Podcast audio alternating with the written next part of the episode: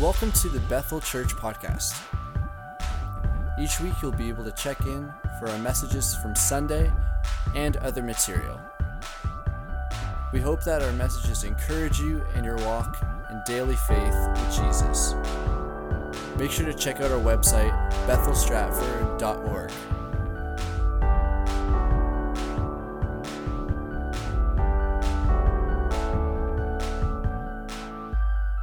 I grew up in the Ottawa Valley, north of Ottawa.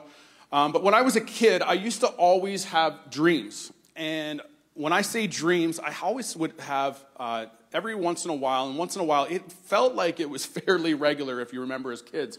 I wouldn't have dreams. I'd have nightmares. And I would have nightmares of being chased by snakes. Yeah, I know, right? And so I have grown up now to be not just, it's not that I don't like snakes. It's not that I dislike snakes. I know none of us encourage people to use the word because it's really strong and powerful, but like, I hate snakes. I despise snakes. And so I remember a couple dreams that I had. I was being chased one time. I was being chased by these guys, and I'm pretty sure as a kid, these guys were chasing me. They wanted to kill me, and they were chasing me through these hallways, and I probably just watched too many, action movies, but anyway, they were chasing me through this building, and all of a sudden, I was running down this hallway, and they stopped chasing me. Now, how many people know when you watch a movie, and they stop chasing them, they're running into something? So they stopped chasing me, and all of a sudden, I stepped on a carpet in the hallway, and the carpet gave through and fell into the floor. And all of a sudden, when I got out of the carpet, I'm in water. So I'm struggling to get out of this carpet so I can breathe and swim. And the moment I got out of this carpet, I am in water full of snakes. And then I wake up. And then I remember having another dream where I'm laying on a raft. And this raft is full of dead snakes. And I'm laying on this raft full of dead snakes, and all of a sudden I can see something moving through the snakes. And as it's moving, I can tell and know there is a live snake on this raft. And I'm panicking, and I don't know what to do, so like any person in a dream that's panicking, I freeze. And I don't move. And then all of a sudden in my dream, the snake bites me in the neck right here. And I wake up immediately, and my bed sheet is touching my neck right here. Needless to say, I was awake. These are some of the dreams that I've had. And I had these dreams, and all of a sudden, they just created this fear of snakes in my life. And so what happens is I'm working at this water park. Yes, Cobden, town of 1,000 people, has a water park. I don't understand, but we have a water park. I grew up at this water park my whole life, and around the age of 15, I started working there. And probably around the age of 19 or 20, I'm gone down for my lunch break to the waterfront area. The waterfront area is where we have paddle boats, we had a trampoline in the water and all that fun stuff. And so I go down there to eat my lunch, and I'm sitting at a picnic table, talking to my buddies that are working at the waterfront, and there's a guest sitting there who's talking with us. Now, you have to realize at this time, as a teenager in my 19 or 20s, I'm in very good shape, so I look intimidating. I'm not somebody who looks scared. And as I'm sitting there eating my lunch, I feel this leaf blow across both my feet. And in my head, I'm like, oh, it's a leaf. And then my brain goes, it's July. There's no leaves. And there's not a leaf big enough to touch both your feet at one time. Now, I'm sure there's a tree lover in the place here that goes, actually, Chad, there is a leaf. Not in Cobden. So I look under the table to see the leaf. And here is a water snake. And a good length one. I'm not exaggerating when I say it's probably about that long and nice and thick. I want to let you know at that age I could move quick anyway. But within half a second, I'm standing on top of the picnic table. Probably screaming in a higher pitched voice than I would like to admit. And I'm freaking right out.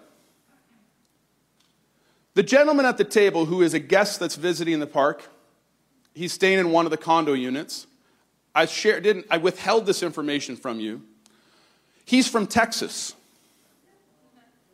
So he gets up, grabs a paddle, just scoops this snake up, and's holding it in the air, and holds it towards me, and just goes, "Where do you want this little thing?"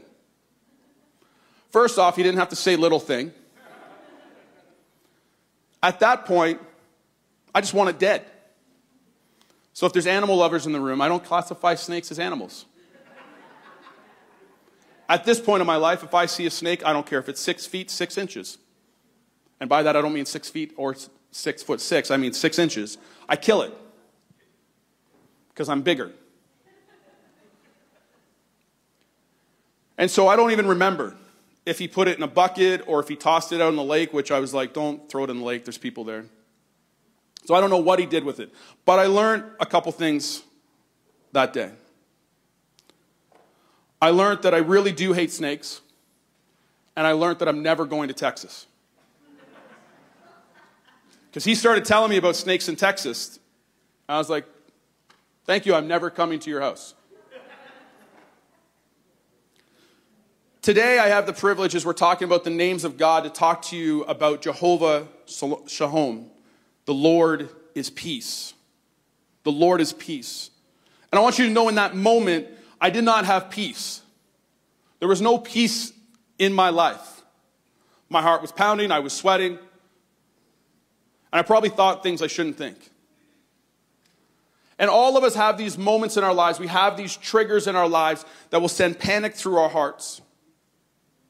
But Isaiah 9, verse 6 says this, and we read this so many times at Christmas, but we have to realize it's not just meant for Christmas. For to us a child is born, to us a son is given, and the government will be on his shoulders. And he will be called Wonderful Counselor, Mighty God, Everlasting Father, Prince of Peace. Now before I go into this, I just thought of something I should remind everybody. Because the moment I tell people that I'm scared of snakes or petrified of snakes, they immediately are like, we should put a snake in his office. I want you to know, I'm older now. I could have a heart attack. You might think it's funny until you kill me. So I just want to pull out those hey, you know what a funny prank is? We should put a snake near Chad. Don't do it, please. I love all of you. So before Jesus arrives, before he even comes to earth, before anything like that, it is prophesied to us. It is prophesied that he would be the Prince of Peace. So where does your peace come from? Where does your peace come from in your life? Romans 15:13 says that may the God of hope fill you with all joy and peace as you trust in him, so that you may overflow with hope by the power of the Holy Spirit. May the God of hope fill you. It's interesting that it says, may he. May means expressing possibility. May means expressing permission. May I give you something. So God is saying here that Paul is writing and he says, may the Lord of hope fill you with all joy and peace. It's a possibility for you to have peace. The possibility is there. So what do we need to do? The verse goes on to say, as you trust in him. As you trust in him. So we need to trust in him. As we talked about last week, we need to trust in God over ourselves. We need to trust in him over our education, over our financial stability, over our problem-solving skills. We need to trust in him over ourselves. And then as Romans 15:33 says, the God of peace be with you all. Be with you all. Because when he is here with us, the enemy is attacking us, that we have peace.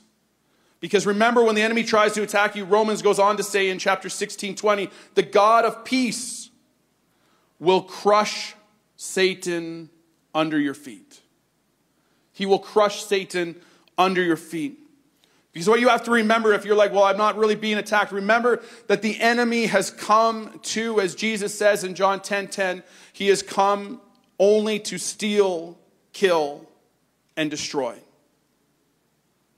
The thief, the devil, Satan, only comes to steal from you. He wants to take what you have. He wants to take what is yours. He wants to take what God has given you. He wants to kill the promises that God has put in your life. He wants to kill the promises that God has. He wants to destroy your hope and your future. He's here to lie. He's here to steal, kill, and destroy. And the way that he does that so many times is that he lies. He is such a liar that this is how Jesus describes him in John 8:44. Jesus says, speaking of the devil, he was a murderer from the beginning, not holding to the truth. There is no truth in him. Whatever he says to you, whatever the enemy says to you, there is no truth in it, because there is no truth in him. And when he lies, he speaks his native language, for he is a liar and the father of lies. Satan lies to you. See, Satan can't create things. He's not a creative person. What he does is he manipulates, he twists, he perverts the things that God has created. He will lie to you. He lies so much that Jesus tells us that it's his native language. It's natural to him. It just comes easy. Satan will lie to you. And as he does this, he destroys the things that we have. Now, as we think of the peace of God, if you're like me, many of us, we have things in our lives that are threats or big or small. They're rational or irrational. But there are things that throw us into panic. There are things that take our peace away. I read before that your life will always move in the direction of your strongest thoughts. Your life will move in the direction of your strongest thoughts. Now, this is good news to us as Christians if we do what Philippians 4:8 says, which says, finally, brothers and sisters, whatever is true, whatever is noble, whatever is right, whatever is pure, whatever is lovely, whatever is admirable, if anything is excellent or praiseworthy, think about such things. Think about such things. So if your life moves in the direction of your strongest thoughts, and your thoughts are always on things that are true and noble and right and pure and lovely, then you're going to move in the right direction. And we'll have peace. The hard part is that Satan is a liar. So he's going to come in and try to steal those things away. And for some reason, we tend to think about things that are dishonorable or false, sometimes ugly, or make us anxious, or unjust, or fearful, or just plain irrational. How many of us, if you want to think, okay, I want to make sure I'm thinking positive things, I got to make sure, like Chad, I think I'm a positive-minded person. If your spouse is supposed to be home from work at 4 o'clock, and it is now 4:15 or 4:30, what's the thought that goes through your mind? Is your thought, you know what, they're probably sharing Jesus Christ with somebody and praying for somebody? Then you're probably thinking positive thoughts. But if all of us are honest, we start thinking they're dead somewhere on the side of the road. So we have to realize that the enemy wants to lie, he wants to steal, he wants to kill, he wants to destroy. Our runaway negative thoughts can spiral us out of control and lead our minds and lives in the wrong direction. So why do we panic? Why do I panic? Why do you panic? Why do we lose our peace? Well, it's interesting that there is a spiritual side to this, but then there's also a natural side to this. There is a small almond-shaped part of your brain called the amygdala. The amygdala helps define and regulate our emotions. It helps define and regulate our emotions. These are called emotional remembrances. So it remembers something, and then it helps us to respond in the way that we are supposed to. Now, the amygdala drives our so-called, what we call our fight or flight responses. So when you get in an awkward situation and you know, okay, I got to stand up or I got to run, that's your amygdala kicking in. It deploys adrenaline into your body, preparing it for action, preparing you for battle, preparing you for the problem at hand. Now, there's only one problem with your amygdala. It's not objective. It doesn't sort through all of the data. It will respond the same way as a snake crawling across your feet as it will for a challenging conversation. It just pumps adrenaline and it forces you to respond. So our amygdala is true in the fight or flight situations. It's your best friend. But outside of those situations, it's actually going to work against you. So God, being the amazing God that he is, he also gave us another part of our brain to help us with our confused amygdala. And it's called our prefrontal cortex. It's the logical part of our brain. Your amygdala, if you think about it for a minute, your prefrontal cortex is where you process data. It's logical. It thinks about things. So if you want to relate it to something, your amygdala is like your twitchy, over-caffeinated, always edgy, overactive, high blood pressure cousin. And your prefrontal cortex is your thoughtful, level-headed, even-keeled, even-tempered uncle that has a law degree. Processes the data, figures it out. So for example, I'm having a bonfire with some friends on Friday night. And in the middle of the conversation, I feel something touch my foot. My amygdala tells me there's a snake at my feet.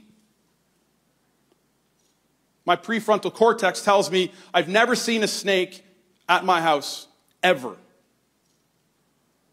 My amygdala tells me to run and hide. My cortex tells me it's a piece of grass. My amygdala yells back even louder. It's a snake. It's going to bite you and kill you. My frontal cortex tells me to take out my phone and to shine it on the grass because there's nothing there. So I pull out my phone. I turn the flashlight on, I look down at my feet, and there's nothing there.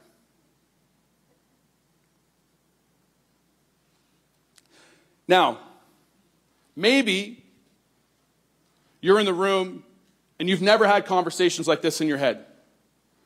Maybe not about a snake, maybe not about a piece of grass, but I'm sure if you're like me, you have these conversations in your life on a regular basis in a matter of seconds. Something's going on and you want to run, you want to hide, and your body's telling you, you got to get out of here, but your mind's starting to process and go, actually, you're okay. And we have these conversations within seconds. But our logical part of our brain is there to help keep our emotions in check.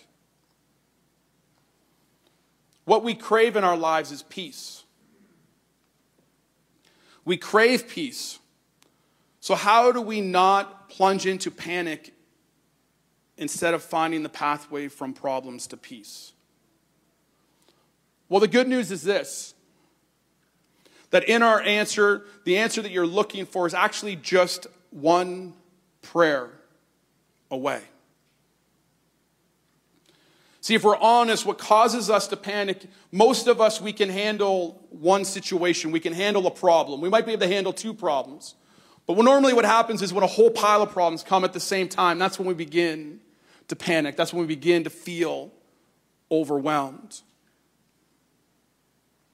And that's when we need to train ourselves to master our thoughts and fix our thoughts and our worship on God.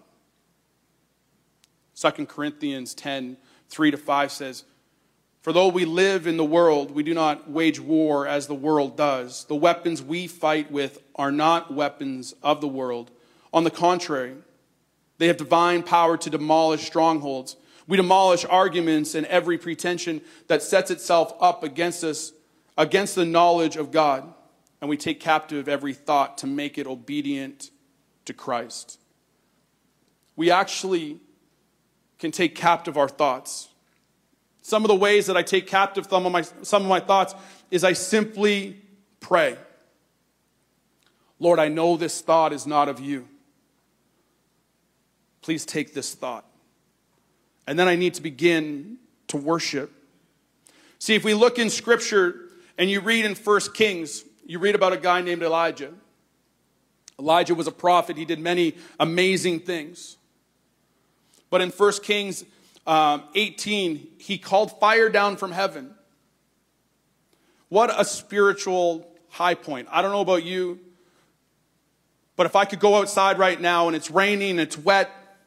Elijah had water poured all over the altar many times, and he just calls fire down from heaven, and fire comes down and burns everything up, the water and everything. See, Elijah, 3 years earlier, he prophesied that there'd be no rain, and it doesn't rain for over 3 years. And he shows up to this standoff between the other prophets and himself, and they can't call fire down because they're calling out to their God, and he calls fire down.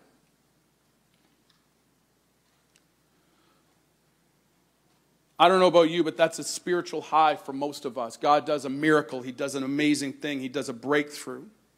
But see, King Ahab, he had an evil wife named Jezebel, and she decided that she wanted to kill Elijah. So what does Elijah do? He would do what most of us would do if somebody threatened our lives. He runs. And as he's running, he stops at one point. God feeds him a couple times. But as God is feeding him, he gets to a bush and he sits down and he prays this prayer in 1 Kings 19, verse 4. It says he sat down under the bush and he prayed that he might die. "I have had enough, Lord," he said. "Take my life. I am no better than my ancestors." Remember what we just talked about. He just called fire down from heaven. This was literally the day before. How many of you can relate? One day, everything's great. You've had an amazing day. Man, the whole week's been phenomenal. And all of a sudden, I wake up and I don't want to get out of bed. Things just are down. How many can relate that one day we're great and we watch what God does? And all of a sudden the next day, we just can't get out of bed. Here's Elijah. I think one of the coolest parts of this story that I left out is after he calls fire down from heaven, he prays for rain, and he sends his servant a few times to check to see if there's a cloud, and all of a sudden the servant comes back and says, far off in the distance, there's a cloud the size of a man's fist. And Elijah goes, "Go tell the king to ride his chariot fast because the rain is coming." And the amazing part of this is just fun for me. If you want to read it, read it. But it says that Elijah tucked his coat into his belt and ran ahead of the chariot. He was the Flash before the Flash existed. These are just the things that God puts in his word that makes me go, I don't understand. But all of this happens in one day, and the very next day, I've had enough, take my life. I'm done. So here is what God does. Our loving and gracious and amazing God. He tells Elijah just to step outside. He's hiding in a cave, and this is 1 Kings 19:11. The Lord said, "Go out and stand on the mountain in the presence of the Lord, for the Lord is about to pass by." Realize this. He says, go stand out in the presence of the Lord. The presence of the Lord has not left him. for the Lord is about to pass by. And then a great powerful wind tore the mountains apart, shattered the rocks before the Lord. But the Lord was not in the wind. And after the wind, there was an earthquake. But the Lord was not in the earthquake. And after the earthquake came a fire. But the Lord was not in the fire. And after the fire came a gentle whisper. When Elijah heard it, he pulled his cloak over his face and went out and stood at the mouth of the cave. See, the presence of the Lord was already there. When we get fixated on our problems and the presence of our problems, we lose our focus on the presence of God. And we need to be aware that his presence is with us. And he speaks in a gentle whisper. He whispers because he's close. He whispers because he's a loved one. He whispers so we'll lean in. If you're sitting beside a loved one right now, if they went to whisper to you, you immediately lean in. And God whispers so we will lean in. We'll lean in to see what he has to say. God whispers so that you lean in, and then we focus on his presence. See, Philippians 4:7 says, "And the peace of God, which transcends all understanding, will guard your hearts and your mind in Christ Jesus." Just before that, Philippians, Paul writes, he says, "Rejoice in the Lord always. I will say it again, rejoice. Let your gentleness be evident to all. The Lord is near. Do not be anxious about anything, but in every situation, by prayer and petition with thanksgiving, present your request to God. And the peace of God, which transcends all understanding, will guard your hearts and your minds in Christ Jesus." It's interesting as he's telling people to praise and to rejoice in the middle of the trials, he stops and he says, just at the end of verse 5, he says, "The Lord is near." The Lord is near. In the middle of it all, the Lord is near. Paul continues in Philippians 4 at verse 9. He says, "Whatever you have learned or received or heard from me or seen in me, put into practice, and the God of peace will be with you." The God of peace will be with you. We need to remember to concentrate on his presence in our lives, to worship him in the times of toughness. When our minds want to race, we take control of our thoughts and we ask the Lord to take our thoughts and to concentrate on him and his presence and to worship him, and the God of peace will be with you. The Jehovah Shalom, the Lord is peace, will be with you. Let's pray. Father, I thank you for your peace in my life. Lord, I thank you for what happened years ago and things in the past that, Father, would throw me into panic. Now, Lord, I'm able to walk through them differently. Help me, Lord, in those moments where I panic now or where pressure comes, that, Lord, I hear your whisper and I lean in.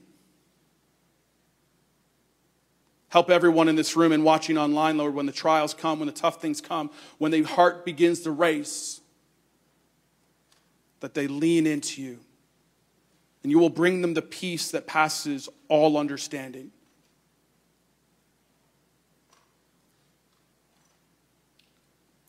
And that you will be with them, walking through the challenges, walking through the trials.